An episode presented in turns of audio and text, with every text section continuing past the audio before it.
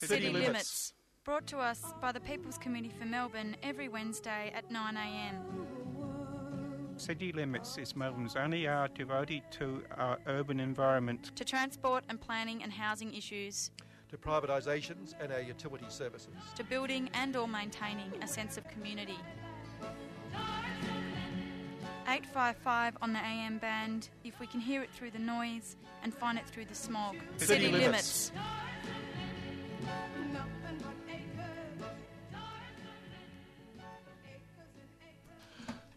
Here we are, City Limits, and we're pretty much on time this morning. It's, Amazing. it's- What's going on? Oh, it's, it's just it's out of character. I, I've got to say, I've got to say, folks, that um, I might have made a mistake this morning not coming on public transport. I reckon riding up that Smith Street Hill this morning into the wind was murder. Let me tell you. It's weird weather out there Oh, it was- today. Yeah. Suddenly, as I'm coming around Edinburgh Gardens or through Edinburgh Gardens, suddenly the wind just seemed to go in swirls and was everywhere and almost blew my helmet off. Which many people would say it deserves to be blown off and thrown away, but that's another question. Uh, so there we are. Anyway, City Limits, and um, that was the voice, of course, of Meg Kimber. I'm Kevin Healy, and Mark Allen, who's in, he's, he's been on the show for the last couple of years as a co-presenter, and. Um, and well, the word you use, I, no, I won't dob you in. I won't dob you in, Meg. What? but- No, don't dob me in because No. it's probably. Last week, I the, did I, say w- it. I won't tell Mark Oh. the word you used was traitor last week. You I'm gonna left have us, to- Mark. You left I am us. going to have to work hard today to, to try and um, get my reputation back. I can see that. I'm going to need extra, I think you extra should tea. just come back. It was it was just because it's nice to have you on the show, and uh, Oh, thank I think you. you should come back regularly. Oh, but I you're very understand. Yeah. well, we're going to we, this morning. We're going to try to understand. Let's put it that way. That's why Mark's in here. Um, in fact, we've put Mark on the list as one of this year. He's going to be one of our regular irregulars on issues around population and climate, etc. Um, as we know, Mark uh, last late last year went off to uh, England.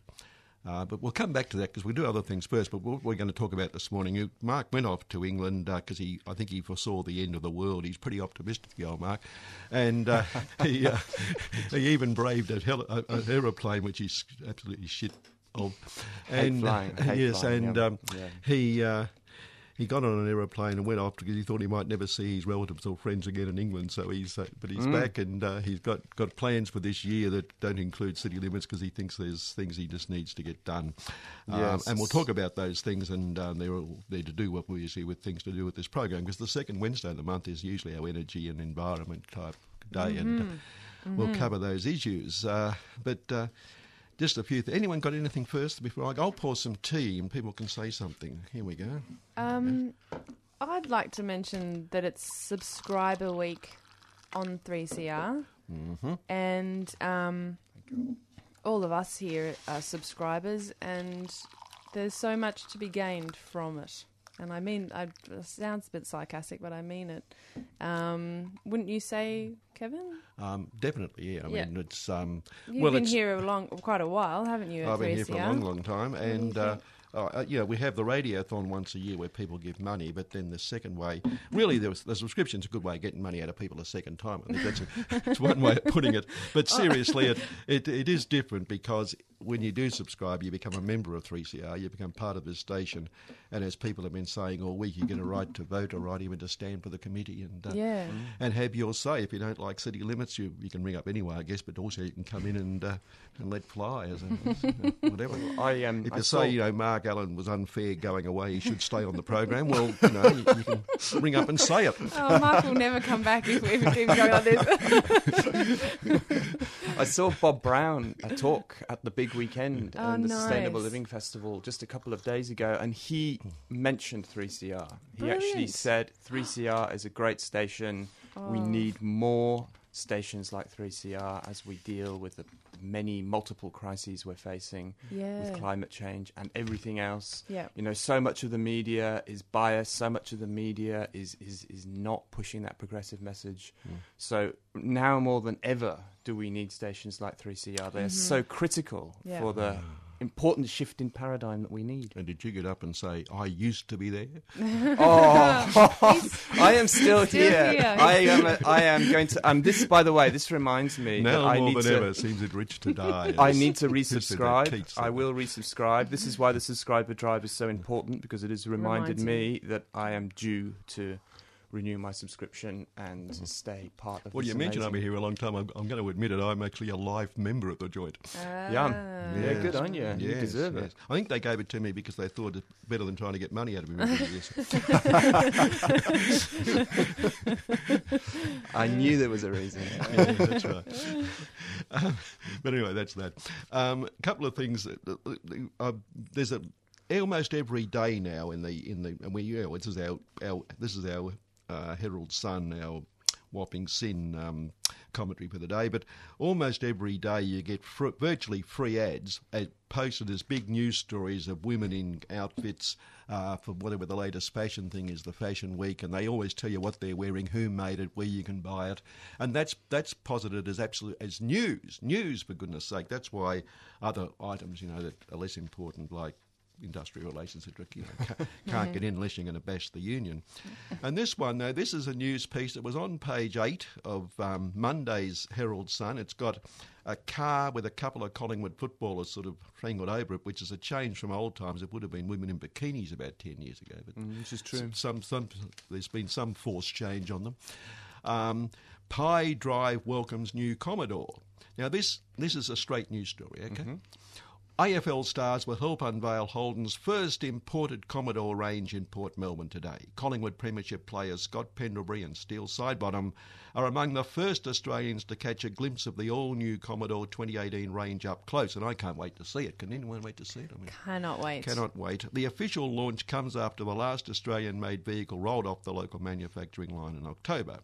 But Holden's Executive Director of Marketing, Mark Harland, said the latest version of the iconic Australian vehicle, made in Germany, like that bit, iconic Australian vehicle, made in Germany, was sure to impress car enthusiasts. Commodore has been at the forefront of delivering new driver technology to Australians for the past 40 years, and the 2018 Commodore elevates that to the next level, he said. The new model will hit dealerships later this month. Now, isn't that a great news story?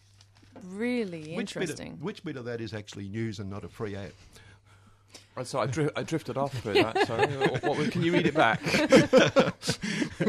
Look, I'll give it to you. Read it yourself. Yeah. Yeah. There we go.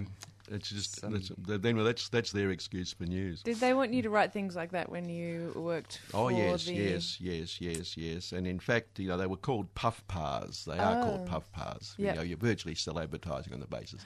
And advertising blokes do it. And I, in fact, I remember addressing a Rotary meeting one night. They asked me, as, you know, as editor, not as Kevin Healy, the radical, but Kevin Healy, the editor, um, to speak. And I told them that they could forget about um, getting free puff pars with ads. They weren't going to get it in my paper, and they weren't very happy with me. But anyway, that was that. Mm, there you. Uh, and um, but this is an interesting story because it's another one. The Herald Sun by the day, you know, apart from the all those free ads and uh, etc., it also runs, as we know. Um, law and order crime stories. Criminals are getting it, you know, getting it too easy, etc. In fact, they called a judge a some amazing thing in Sunday or one paper last week. They called some. There was an amazing name they called a judge because they considered he gave someone a too lenient a sentence. Um, anyway, uh, but then buried away in the paper because you don't want to make too much of this when your front page is saying we have to crack down on crime and crime's running riot and people are afraid to walk on the streets. Hmm. It says fewer people are committing crimes in Victoria. With new data revealing the number of offenders has been dropping for the past four years. You wouldn't know that if you read the front page, you would wouldn't. you? No. You would I not. thought people were too scared No. to go out and eat in restaurants. Yeah, and young youth gangs. Well, youth gangs, second paragraph, the number of teenagers turning to crime has also fallen for the seventh year in a row. You, I thought, yeah, front page, I think it was growing by the year. I haven't left my Right. house. I thought you, you couldn't go out to a restaurant for fear of being At attacked. night, at night, I will not go past the letterbox. I tell you that. um, the average age of a crook, crook, is now twenty, etc. But anyway, it's it's dropping now. Isn't that amazing? I mean, Well, there we go. It just goes to show, doesn't it? That, does what? Um, yeah. yeah. Oh, Anyway, good. last week, uh, Mark, we did a piece where I read out during the break all these headlines, etc., in the in the Fin Review, all of which were calling for tax cuts, and um, and I, you know, it was pretty subtle, but eventually. Um, eventually, Meg and John twigged, and they were coming into the word tax cuts when it was you know, relevant in the headline. Yep. Well, Yes. this just this week, the Herald Sun's jumped on it. It had a story on um, on Monday: tax cut budget promise. That's a big one. That's that's one one one. And then uh, and, and the same day, the editorial: tax relief must come, must come. Yes, there we go. But just sorry, yeah. Well, we were, after that, we started talking about how um, Donald Trump was tying his success as a president to the stock market going up, and then since then, it's gone down Yeah. quite significantly. Yeah. Donald, Donald didn't take credit for the last one. The- the- but then this week in the Fin Review, just to get it, get it going properly, a, a, a, piece by a bloke, a policy manager for economics and taxation at the Financial Services Council. He's got a, an article headline: "Cutting company tax can have a very quick pay." Oh, Yes. Um, to front- him specifically. well, presumably. Yeah. Front page, um, as long as it takes for cuts to tax, that's Malcolm being, uh, being assertive again. And then on page three on last Friday, and this is the bit that fascinated me because they tell us that one of the problems in the economy at the moment is slow wages growth. We know that. We're told. And we've pointed out many times that really there seems to be a relatively simple solution. Um, Yeah, that's interesting, isn't it? Mark, Mark's, well, Mark can read it out to you in a second, but it's on the news this morning. Um, the, the, the, the, you know, there seems to be a pretty simple. solution. if wages are too low, I can see a simple solution for that, but they can't apparently, and so they complain that wages are too low. But then there was the page three last Friday. PM vows to fight on company tax. There you are. But you'd go to page five, the next page. And I wasn't even aware of this, but a bloke called Craig Laundy is now the Industrial Relations Minister, and poor old Michaelia's somewhere else now. We're going to miss her desperately. But he, the coalition urges employers to fight wage calls. He does. Oh. Yes, he wants to keep wages down as low as possible.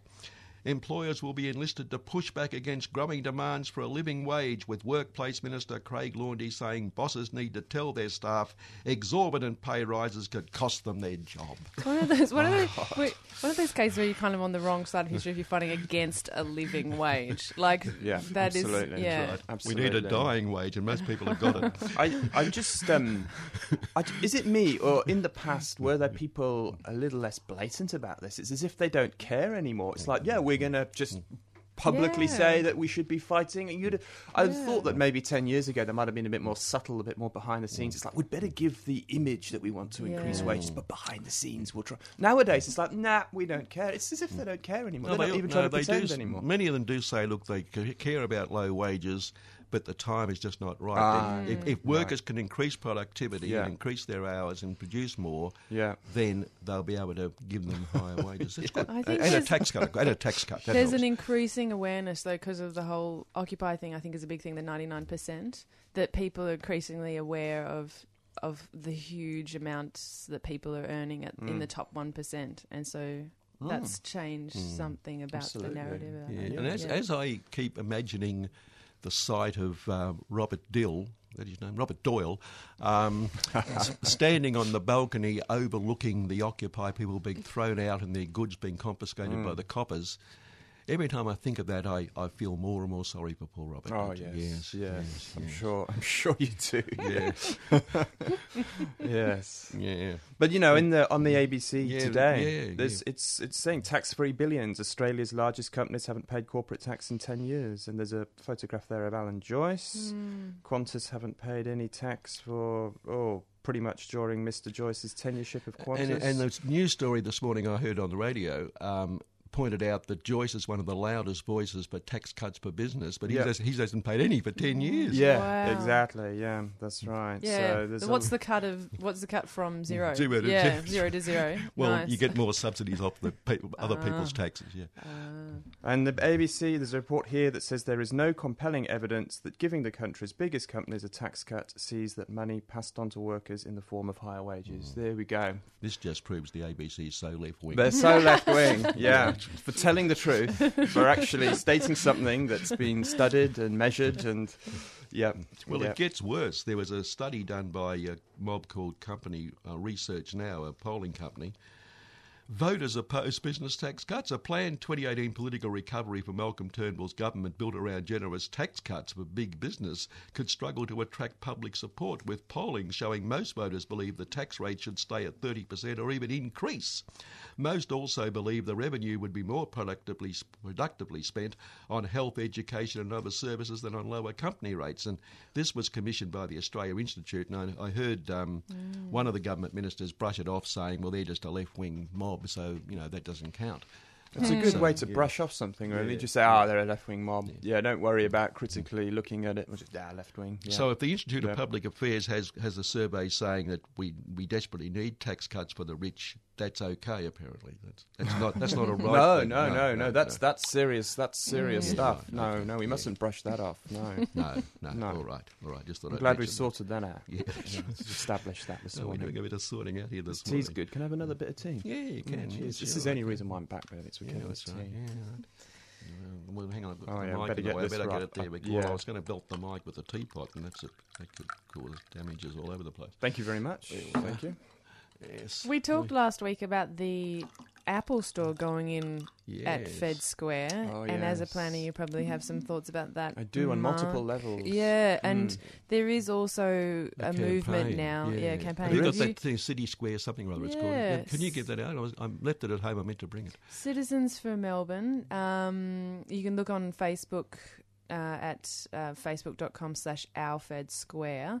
So an association of people who are advocating for quality public spaces, but one of their main um, focuses is this uh, development that's happening in Federation Square. Good, good. I'm glad to see there's a strong campaign building on this because Yeah. it's symbolic of a bigger issue as well. And Kevin talks about this, I know, a lot about the appropriation of public space Yep. for private corporate interests. You know, Yeah. I mean, that alone is is bad. But then you look. Have you seen the design of the proposed building? It's, No. it's just awful. It's Right. just terrible, terrible. Yeah. So I mean, it, it's wrong on so many I'll different. take a levels. stab. You're not impressed. I'm not impressed. No, no, I'm not impressed. I actually quite like the building. That I've got used to the building that's there. That's the thing. It, I, it seems a waste also to pull down a perfectly decent, robust building. You mm, know that mm. people have grown to like. Which building are they pulling down? It's um, hmm, it's the one closest to the river. So Oh, yeah, okay. um, it's the Yep. one with the Aboriginal, Indigenous First Nations um, centre in it. Oh, Though they they would they are going to move that to another part, but it's nevertheless that's the building it's in. But yeah. Yes, so there we go. Hopefully um, that campaign will will build. yeah, maybe we'll be able to speak to someone from the campaign Mm. in another show. Yeah, we'll get onto that. 'cause Yeah. it's certainly worth. And then there's that- the, the Save Vic- Campbell Arcade campaign as well, Mm. which is Yes. important. And there's Vic Market, and there's always Yeah, there's a lot. campaigns. There's a lot. Yeah. And they will Yeah. continue to. These will continue. Yeah. Yeah, the um, by the way, you'll be pleased to know um, I didn't bring it in, but two days ago in the Financial Review there was a front page. This is such a rare thing to happen. They it made front page headline. The headline was "Women paid more than men." And they found one case. They found one case. about to say, yeah. and it's and it's front page news. and it was it was en- women engineering graduates are being offered more than male engineering graduates Right. probably because they can make the tea or something. So someone commented last night, and I said it to, to a group of women. Um, and um, anyway, uh, yeah. So, but I just thought it was amazing that it's so rare. It actually makes front page headlines that women Yeah. are paid more than men. That's right. It's funny. And and, And, and they weren't being. They should have qualified that with Yeah. in, in one particular case. One specific. like, like women in general are paid more than men. I mean, after all these years, we That's found not one. true. yeah. Which brings me to um, last week, um, the unions lost their equal pay case for childcare workers after the Fair Work Commission, which we've shown a lot of regard for, of course, in this place, blasted them for failing to produce any evidence whatsoever that childcare work was undervalued due to gender inequality. Well, goodness sake. The bench dismissed the union's application for a 35% increase lodged back in 2013, so it has taken a while to get to this stage and get knocked back anyway. Wow. And subject to more than 70 submissions and a half a dozen hearings because they failed to show early childhood educators were paid differently to men performing work of comparable value. Well, there's no men working in the bloody thing hardly, so Yeah. you know there's hardly anything you can compare them to. Um, I would have thought it's it, it sticks out like um, that that women are underpaid in that because it is a women's, uh, essentially, Mm. primarily a, a women's occupation. That's Um, right. Yeah. Yeah. But I, I, I can't see how you, they could argue there's no evidence. Mm. But they did. They did. Uh, speaking of, of great women in politics, Jacqui Lambie, um, the ex train killer, um, Jacqui, um, did you see that the bloke, the Devonport mayor Steve Martin? He was second on a ticket. He got elected. Uh, down Oh. there. yeah. He, uh, they, they, uh, there was a question mark that maybe being mayor, he was uh, being, he was a servant of the crown or something, and he may have been ineligible. But the What did he get elected to? Oh, well, her position because um, Oh. she resigned because of this, you know, dual citizenship thing. Oh, And I so- missed Oh, it's that. claimed many scalps. Well, the Oh, count, yeah, well, the, I but didn't the, but the count out um, found him, but then there's been a delay because there was a suggestion he may have been a, a servant of the crown or whatever the phrase is, and so he would be ineligible too. But Mm. Was the he a serving mayor at the time? yeah, Devonport mayor. But what I don't see how that could. But anyway, that's, Okay. that was uh, the court ruled that he was eligible. He's now been elected to the Senate. But Jacqui decided that really, because he was, uh, she was the one, and now she's apparently cleared up her problem. Um, he should step aside and let her in. but he decided that having been elected, he was going to be elected. I mean, Oh. that's pretty unreasonable. Yeah. abuse of democracy. That. But anyway, he. Um, He's gone in. He's gone in, and so overnight, once he got elected and refused to step down for her, she uh, she sacked him from the party. oh, you're Oh, joking? what? Is this Yeah, true? sack- Wow. true, true, Crikey. true, God, true. It never stops, does it? You know, she sacked him from the party, the Jacqui Lambie Network, of which I now assume she's the only member, um, because it, he'd not kept up with the party's values of mateship, respect, and integrity, which was to step aside for her. Oh, Wow, it's like a Shakespearean play, politics at the Oh. moment. Isn't it? Isn't it's it? pretty Isn't it? crazy. Yeah. It really is. Yep. Yeah. So there you are. I've And- decided not to stand for politics because I think I might be a dual citizen. I think I might have some English in me. so, Interesting. yeah, you should yeah. get your papers checked I should out. get them yeah. checked. Yeah, What a shame because you were just about to run for. I was. I was going to President stand, of but then when I used my UK passport to get into Britain, I thought maybe I, Yeah. I can't. Mm, yeah. yeah, Mm. So damn, never mind. Speaking of, well, let's let's move to that. When, Mm. when you went headed off to England, etc., was was there anything o- over there relevant to what we talk about that you've discovered or found or? Well, there's a lot of got involved in? excitement about Jeremy Corbyn over there, and there's a sort of a feeling of optimism in the air there, which we don't seem to have here. Oh, Um, gosh. about uh, certainly in the in the circle. I mean, uh, in the circles that some of the circles I was in, uh, not all of the Mm. circles, because you know some members of the family are not Corbynists, but.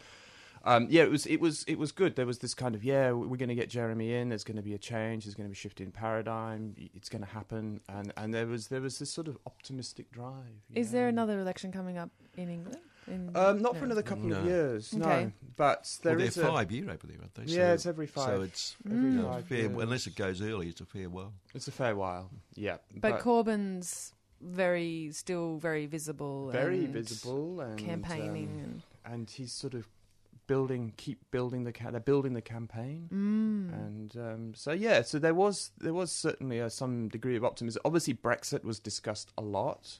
I'd have a game about how long it would take for Brexit to be mentioned in a conversation, you know, and the, the one Mm. who took the longest got got a kind of pat on the back. It's like you took 20 minutes before you mentioned Brexit. Well done. They've even got Brexit in the, in the pubs. They've got like you know you have these swear tins. If you do a swear word, you have to put money in the swear. tin. They've got Mm. Brexit tins. If you mention Brexit, you have to put money in the box because everyone just talks about it all the time. It's a huge issue. And I went into France and they were talking about. They wanted to hear about my thoughts on it yeah, in right. France as well. So, yeah, it's it's uh, very very interesting, very interesting. Mm. Lots of political changes and shifts happening over there.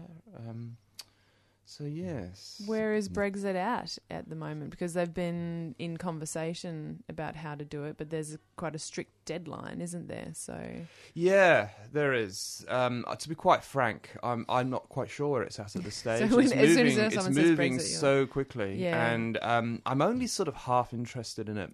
I'm Yeah. only half interested in it because you know Brexit is a bit of a distraction from the neoliberal paradigm that's destroying the world. You know, and some people voted for Brexit because they were voting against neoliberalism, and yeah, some people um, voted um, um, against Brexit for the same reason. So yeah, Mhm. um, it's. Yeah. Uh, I, I feel as though Brexit is being used as a bit of a scapegoat for deeper, deeper problems for people, deeper issues to do with you know Yeah. capitalistic Yeah. neoliberal issues, and so I, I feel as though I'd rather focus on that more than get caught into sort of Brexit style conversation. I try and steer it Mhm. away, you know, Mm, mhm. steer it back to Jeremy Corbyn. Yeah. Yeah. Well, we've got a wonderful situation in Victoria, of course, where our, our state government, a state socialist government, as we know, you know, they're socialist, uh, they're currently fighting with other states to get their hands on some of the millions of dollars the government's promising for uh, arms manufacturing. So it's good to see, isn't it, that we, Oh. we wa- want to get a grip on the, the old train killer stuff.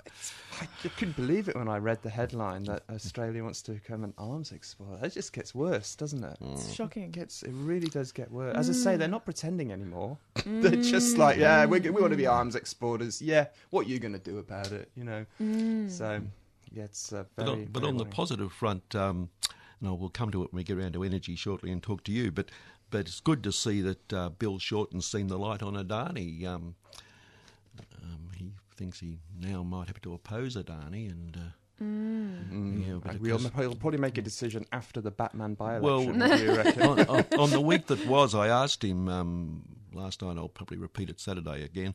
Um, I asked him at what point did you actually change your mind from your pro Adani stance, and he says about two and a half seconds after David resigned. yes, yes, that's right. Yes, he, yes. Anyway, he's uh, he's seen the light. It's good yeah, it's interesting, his- isn't that? His sincerity is incredible. It's, it's very sincere, very Yeah. sincere. Yes. Right. Yes, but that and he's the hope of the side, by the way. So uh, I when you when you mention Jeremy Corbyn and him, Jeremy, you, you don't do it in the same breath, do you? No, unfortunately not. No. We're waiting for it. Is there a, if there's a Jeremy Corbyn out there, we need you. Yeah, if only. Mm. Yeah. The other the other bit of amazing hypocrisy this week, I thought, was Israel, um, which has been launching all these bombing attacks on Syria, Mm. and then Syria. Syria managed to shoot down one of its planes, and Mm. Israel accused it of aggression. Yeah, I know. I know. Ooh. I know. Technically, I think that's defence. Yeah, I would have thought so, attack, but yeah. um, yeah, but Yeah. anyway, that's not according to Israel. Israel, Syria was was was aggressive because it shot its plane down. All its plane was doing was bombing the shit out of them. Yep, exactly, Yeah, exactly. Yep, no, that's bombing the proverbial out of them. it's, uh, Whatever. yeah, no, it's very, it's very. uh, We only get a, a snapshot of what's going on over there as well. I mean, what's Mm. going on in Yemen, for example, is horrific. There's a lot of terrible stuff going on in the Middle East Mm. at the moment. It's not a Mm. not a good place. Mm. You know. Um, No, and it's so destabilised. I mean, the, the whatever you thought of people like Gaddafi and Mm. Saddam Hussein, they Mm. held their countries together. Um, And they, you know, Libya now is just. You know, I was in Libya many years ago, but Mm. Libya now is they've just they've just unleashed all those tribal, ethnic, Mm. inter interreligious, etc. Um, um, you know, um, antagonisms and It's, yeah, exactly. and enmities, and Exactly. um, and the place is just uh, just hopeless. Hopeless. Well, someone said to me the other day that Saddam Hussein committed his worst crimes when America was on his side. Mm. You know, when he, I mean, his, you know, the, the- his worst crimes were, were when he, he was on the side of the Americans and America was supporting him. Mm. And and you know, after the first Gulf War, they had him contained. They had no fly zones. They had him contained, and then yeah, but and yeah, so you're absolutely right. Yeah, Yeah, but it's. Uh, well, we've just cheered people up now. And we got anyway. It does does you feel good because you you know love being pessimistic and it's Well, the- yeah, I mean, I, yeah. I, I thrive on pessimism. if it wasn't for my pessimism, I wouldn't have gone to England. I'd have thought I could wait another 10 years and go to England in 10 years' time, but, you know, I keep listening to these climate change podcasts, I think I'd better go now. you know. we'll we'll take a break and we'll come back and talk to you about all that. Rightio, we're back on City Limits, and Mark, um, you've come in to tell us why you're not coming in. Um, can you tell us why you're not coming? In? Sure. Uh, Well, I mean, I will be uh, um, Yeah. every now and then, Yes, but I just won't be coming in every week. And I think the reason is is because I am looking at um, moving into um, a different area of activism, and I need to take some time out in order to get that right. And it's called holistic activism, and it's basically you see what I've what I've discovered and learned over the last We made some more tea during that. break. Yes, I'm we going to pour some as well. But you keep is that um, a lot of activism isn't as effective as it could be, and a lot of activists get burnt out. Yeah, And- that's true. And I feel as though, as well, um, we are dealing with symptoms rather than underlying causes a lot of the time with Mhm. activism. So we'll go out and we'll save a forest, and we'll we'll do that. But then, you know, a month later we have to go and save another one, or we'll we'll all be told to conserve water, and then they'll open up a coal mine that uses up lots and lots of water. Yep. So mm. or a uranium mine. or uranium. So activists are constantly dealing with symptoms, and yet the underlying cause that's causing these symptoms is, is to me is not being sufficiently addressed. So I'm more, I'm more interested now in moving in towards um, behavior change related stuff, c- creating that shift in paradigm, or if you want to get new agey, a sort of change in consciousness, you know, that kind of thing. Um, so I'm I'm interested in that, and so um, a lot of the activism that I've been doing in the last couple of years has been very mindy. It's it's very lobbying. It's very controversial. I'm talking about population, for example. You know, it, it, it's a very emotive topic. So I'm needing to sort of just stand back a bit from that, so I can reconnect with something uh, deeper. So I can work in ways to try and build a momentum, so that all types of activism tunes into this broader issue of deeper behavior change so that we can create a, a shift in paradigm as well as you know fighting individual battles so to speak Mm. mm. Well, it comes back to capitalism, doesn't it? I mean, what you're talking about really is the, the, the like when you say we move from one, and I agree with you. We, you know, you, you solve one problem, you, you know, you fight one freeway, then the next one comes up. Yeah. You fight, you fight Adani, and someone else wants to build a coal mine. Yeah. yes Um, You're putting out spot fires. yeah, um, but Yes. the, the, the the bottom line of all that is capitalism itself. I mean, it's it's the profit motive of all this that is Well, driving them. yes, So, so the, the the- class enemy Yes. um, is driven by that, and that's what you've got to address. Yep, absolutely. So it, it that's that's that's true, but there is another layer behind that as well. So let's see it like an onion. So you have a you have the layer where you're fighting Adani and all of that kind of thing, and you peel that layer off, and the issue is capitalism. But then you've got to look at the behaviours and the attitudes and the ways of approaching the world and the disconnection from our interconnectivity and all the things that keeps the capitalist machine running. What we don't want to do is replace capitalism with another kind of ism. Um, you know, capitalism is just the latest symptom of um, of of human disconnection. Well, if you if you believe in what Marx wrote, it's a natural development, but it's also got to go. Yeah, I, I'm not sure about it, whether it's a natural development, but you could say it's a natural development by the fact that it happened, it In, developed. in economic terms, Yeah. it's a natural development. yeah, Um, but it has got to go. There's no doubt about that. But we have to do it in a way that means that we create the circumstances so that we replace it with something that Yeah, doesn't mean that's, that's doesn't lead to to to more suffering and exploitation. Well, it depends where the change comes from. I mean, if, if, if some of those extreme right wing groups, for instance, that people are fighting at the moment, Mm. get their way and are developed, and they're a product of the same system, and they're people who react by going to the right, which you know is a major Yeah. mistake. But but if they if they if they dominate the change, then you're going to have something far far worse. In fact, you're going to have fascism. You're going to have Nazism, Exactly, gonna- and and that's um, exactly right. And we don't want that to happen.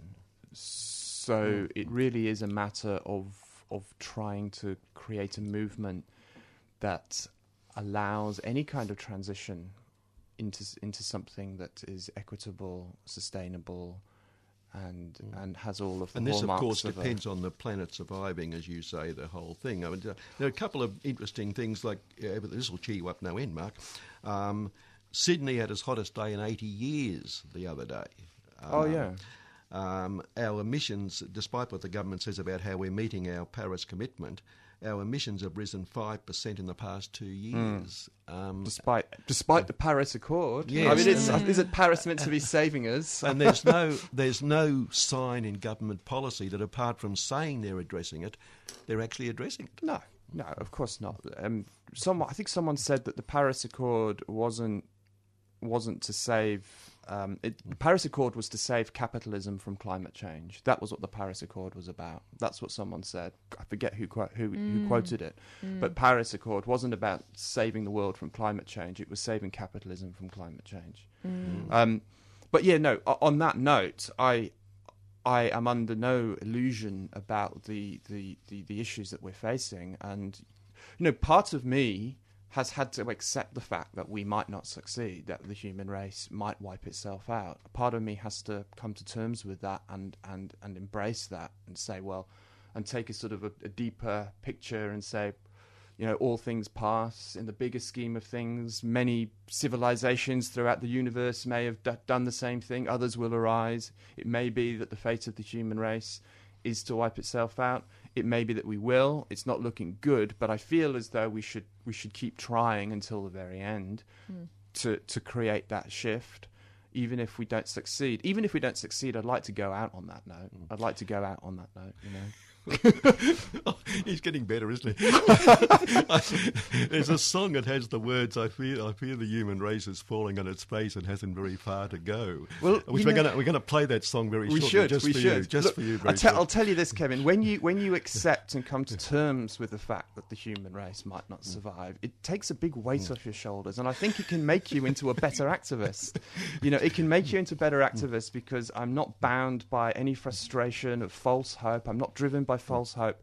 It's just a matter of we may or may not survive, but what can we do in this moment to try and make the world a better place? How can we, how can we do what we can without any kind of agenda about outcomes? Because when you have strong agendas about certain outcomes, you can get very depressed and cynical. I think quite quickly.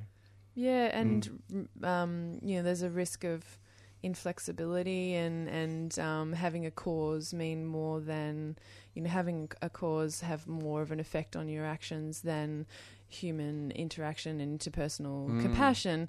And I think often what happens is people are not compassionate to themselves when Mm. they're working in in areas where they're constantly um, fighting and not always having wins Yes. and that can be very demoralizing and um and people aren't compassionate to themselves and then we have a situation where people aren't compassionate to one another That's right. and then you know really what are we doing here uh, if we if we can't be kind to each other and act you know from a place of care and love love for the planet and love for one another and and caring for yourself as well then what are we doing Mm, really yeah. you know yeah, That's right. a lot of people do th- throw themselves so much into the work and the campaigns and the things that they don't look after themselves as such. Yeah. and- yeah, Yeah, and you can yeah. lose. I know, like from being in Tasmania and being involved in campaigns there for native forests, Mm. um, that you can lose places that you really love as You well. can. Like, and um, and that that has an effect on the human heart. It does. Yeah. And I think Mm. it's important to be able to mourn Mm. for, for these things Yep. and to feel the sadness and not to be Yeah. afraid to, to, to, to, to feel that. Yeah, there's a there's a bloke I won't name him on air, but there's a bloke um, I know quite well, and um, he was uh, he was a teacher, and he's heavily involved these days in Indigenous stuff. But he, that when the, the they built the freeway through the Koonung Creek Valley, which is now part of the Eastern Freeway, and we were all fighting it, uh, and it, and he lived in the area. He'd been fighting it for years. He was part of that campaign.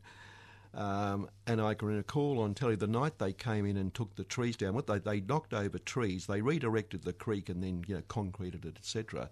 And after, and then they put a freeway through the middle. And Vic Roads had the audacity to say they had enhanced the quality of the creek valley with all that. So that was pretty good. Um, but I, I, on you know point you just raised, he the night they cut the trees down, there was a shot on telly of him standing next to the tree trunk, crying his eyes out. You know, um, yeah, Yeah. having fought it, and Yeah, lost it. yeah, no, Yeah. I, I can, I can, I can imagine, and and you know, and I, while I talk about the fluffy side of activism, and we have to get fluffier, that doesn't mean to say, of course, that we shouldn't fight the good fight when we have to fight the good fight. You know, there's there are people up in trees in the Tarkine right now, hmm and um, those people need to be in those trees to fight the loggers because in this particular case, that's the only thing you can do. You can't sit down in this particular case with the loggers and try and find some common ground. or the Tasmanian government, as the case may be, Especially the Yeah. Tasmanian government. Yeah, Mm. exactly. I Mm. mean, yeah, the loggers are, are, are trying to do a job. Yeah. Contracted. Yeah. It is- If um, if Labor happened to be the government after this current Tasmanian election, is there likely to be any change in all that? At all? Well, historically, if we look back, The answer would be no.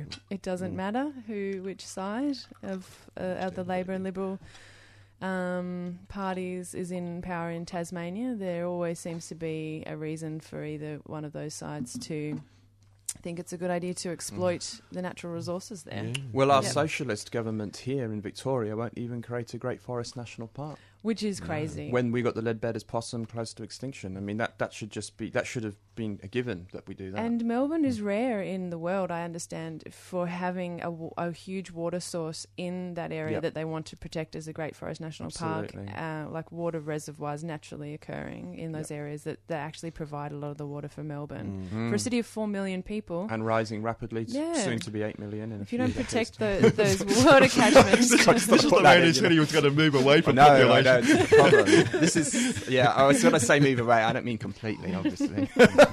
It lasted 10 minutes. no, it's not. It's the tea. It's the tea. I shouldn't have had the tea. I'm all caffeinated now and fired up. But that's, I mean, you're right. And, and, and in fact, there was a key issue in the Northcote by election. You'd think the government would learn from that, wouldn't you? Oh, yeah. Mm. Because they got Um, trumped, I think. yeah, isn't it? yeah, Mm. Something like that. But um, but no, and of course, I thought though the best solution was raised by Barnaby Joyce. I thought, and he's going well at the moment, Barnaby.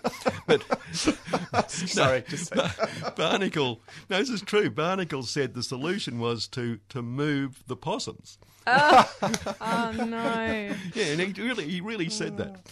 Oh, my gosh. has he resigned yet? No, I'll just no, check no, the news in a minute. Some people Um, only have a very slim grasp on how ecology Very works. He's a slim deep little grass. thinker, the old He's a Barnaby. deep Yeah. Yes.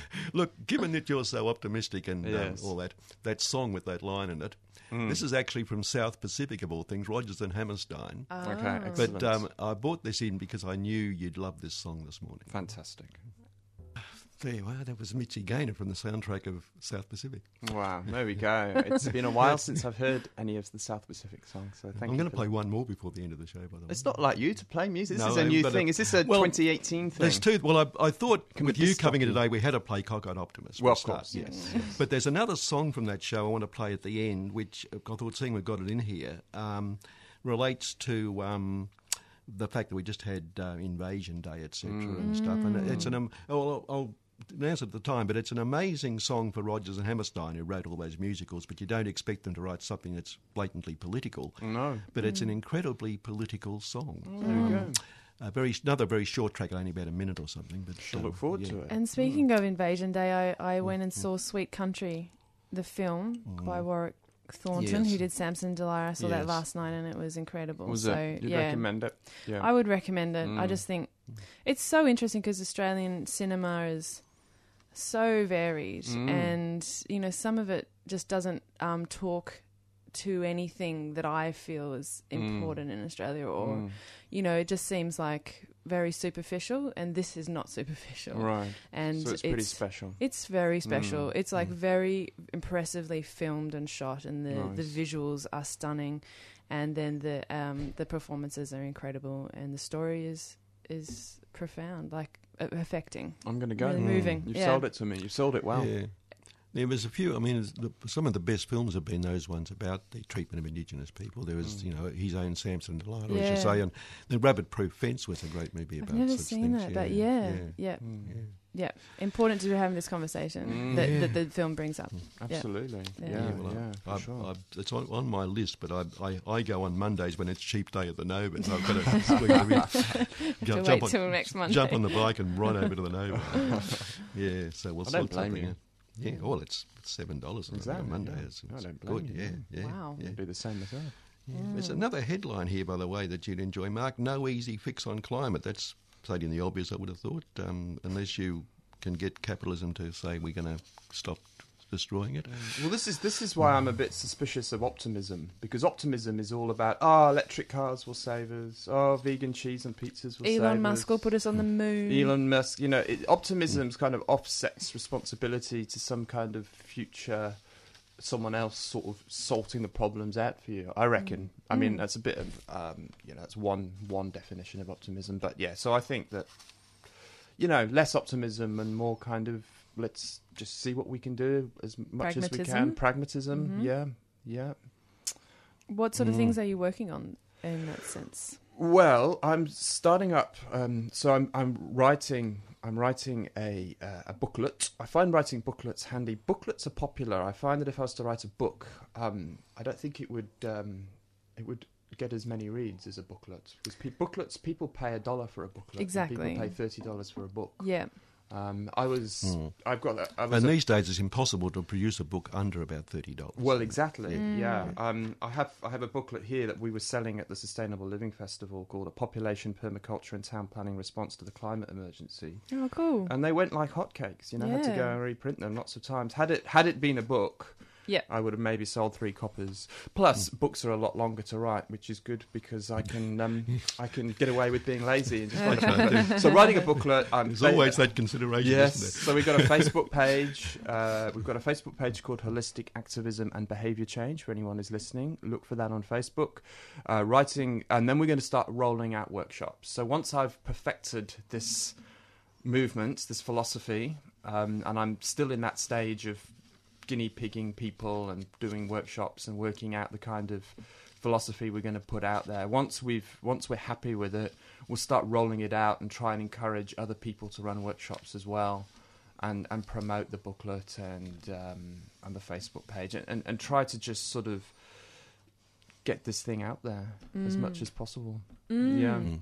The permaculture approach I, I, I love, and I think it's such a good one because it specifically talks about, um, you know, using gardening or food growing as an analogy. If you plant a tree, um, you know, you're not going to necessarily be there for the whole life of the tree, but Mm. your community will, your children, grandchildren, you know, um, Exactly, yeah. you know, what what legacy are you leaving? That's are you right. leaving something of a, resource that can be sustaining, or are you extracting resources to leave the place in a mess? Yeah. yeah, Yeah. yeah. And there's an urban agriculture conference being held in Melbourne. I think it's in Melbourne around Recent- somewhere soon? around now. Yeah, in fact, I'm hoping to find out something about it over lunch today. But um, Yeah. I hope we haven't missed it. But we'll give it a. We're certainly going to cover it at Uh, some stage. David Holmgren released his book at the Sustainable Living Festival, Cool. um, Retro Suburbia, um, which is a, a great book, uh, which looks at how you know a lot of the low dense suburb um, suburbs were built on on good growing land, Yeah. and rather than pulling all these robust, decent houses down, Mm. how we can retrofit the houses and, and retrofit the gardens and how we can grow Mm. food in the suburbs. That's one Mm. important issue. Mm. And then the other important issue is protecting the food bowl from development. And the Mm. food bowl, of course, is under huge threat Yeah. from development at the moment in Melbourne. Um, so those are two two things that we really need to look at carefully in terms of urban agriculture in, in Melbourne. But I can talk about this in another program. I've got lots I could still talk about. Mm. Mm. So you're putting things aside, are you, sort of, so you can keep coming back? Y- Well, I, we've got eight minutes. I'm just, uh, I, Kevin always pushes it right up to the 10, 10 o'clock mark. Well, you'll be so- pleased. you'll be pleased to know what you're fighting because um, you'll the, the the breakdown of um, donations to political parties. The biggest spender was the coal lobby. Um, in the last hmm. before the last What a election, surprise. And they, yes, hmm. absolutely, and, and then and then the arms manufacturers maybe well, that's after probably that. that's I'm right, somewhere out there. Yeah. The coal lobby and the mining lobby made a big mistake. It admitted the Minerals Council admitted it makes donations to political parties to gain access to politicians. Hmm. An unusually candid statement from a donor because the, all the others say they do it because of. Uh, they believe in democracy and social, you know. So Crown Resorts, for instance, you know, which was a great little company, Jamie Packer, um, they said they their the cost of campaigning meant political parties in Australia rely heavily on donations in order to communicate their messages and policies. We make donations to re- registered political parties to support the democratic and electoral processes in Australia. Well. Jamie loves democracy and electoral practices. Crown does not expect the monetary contributions made to registered political parties to have any outcome for shareholders. ANZ Banking Group said it had a role to play in supporting democracy by making donations. Our donations are aimed at promoting the development of social and economic policies to benefit Australia. Well, banks love that. though. the Insurance Council said it donated to help parties mount campaigns and support a stable political environment. Isn't it lovely to know they're all so altruistic Isn't and it wonderful? Lovely. Yes. I've I think I'm getting also- a rash. I feel allergic to political politico talk. I know, I know. I just put a, I just start just blocking it out. You know, I just uh, yeah. No, what I was I going to say? Yeah. Also in um, Papua New Guinea, I've heard that Australian coal is Australian coal miners, mining companies are trying to infiltrate into Papua New Guinea Yes, now. Which all is, well, they're, all, they're already there anyway in Yeah. various places. And in West Papua, of course, it's one of the big problems. But with the- Yeah. And the Ok Tedi mine, which has caused great problems up there. But yeah, I mean, I when I was up there to stop the Bougainville mine, another one of my spectacular failures in life.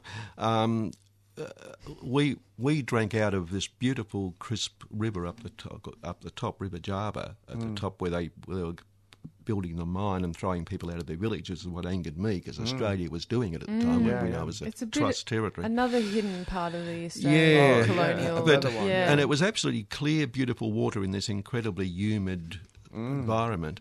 And within a month of the mine opening, there was a photo in the Fin Review front page, about 200 yards out to sea, where the Jaba came into the sea, just black sludge, brown sludge, and it destroyed the whole fishing thing and the Mm. Yeah. you know the state the the um, the subsistence existence of the people, etc. which is bloody terrible. Speaking of those, speaking of uh, of race, etc. Um, this other track, it's only about a minute. Um, this the background of this is the character in the show is having is in love with a young islander woman because it's set on an island, all these American soldiers in the war, and he's um, in love with the young islander woman, and um, so he sings this song. It's track fourteen, um, Meg. Um, and it's a very short one, but I think for for Rodgers and Hammerstein, that the, what they say is extraordinary for a, a 1950s musical comedy in America. Nice, Pretty amazing, isn't it? Yeah. For 50s Wow. America. fantastic. Yeah, Yeah, hasn't brilliant. aged a bit that that No, program, no. that um, songs, should I say? Mm. Yeah, yeah. So there you are.